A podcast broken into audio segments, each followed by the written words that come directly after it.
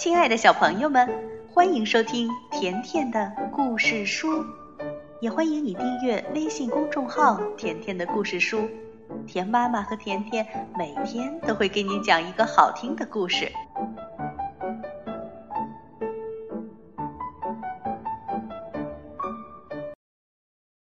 小朋友们，今天甜妈妈来讲胆小鬼威力的故事。威力很善良，连一只苍蝇都不忍心伤害。每次出门散步的时候，威力都生怕自己会踩到小虫子。别人撞到他，威力也总是说：“哦，对不起。”即使根本不是他的错。有时，一群郊区的小混混会欺负他。哦，对不起。威利一边挨打一边说：“小混混们都叫他胆小鬼威利。”威利讨厌别人叫他胆小鬼。一天晚上，威利正在读漫画杂志，突然看到一则广告。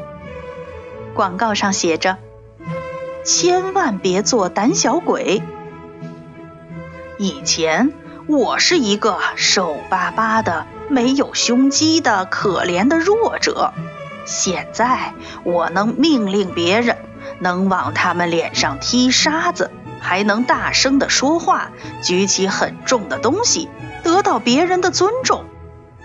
你也想手臂肌肉结实，大腿强健有力，有发达的胸肌，穿帅气的衣服？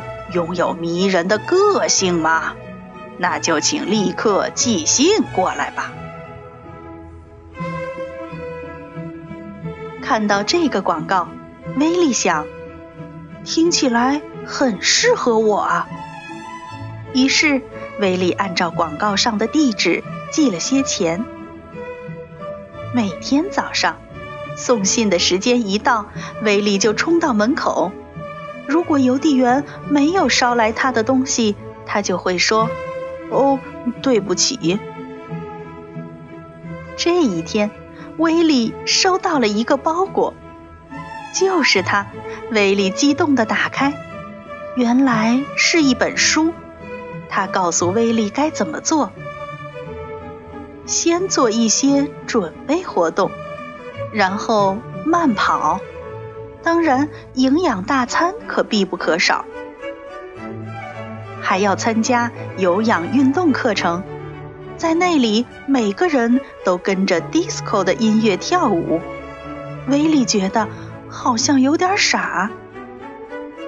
威利去学拳击，去健身俱乐部，他开始举重。几个星期过去了，几个月过去了，渐渐的。威力变得强壮，很强壮，更强壮，非常强壮。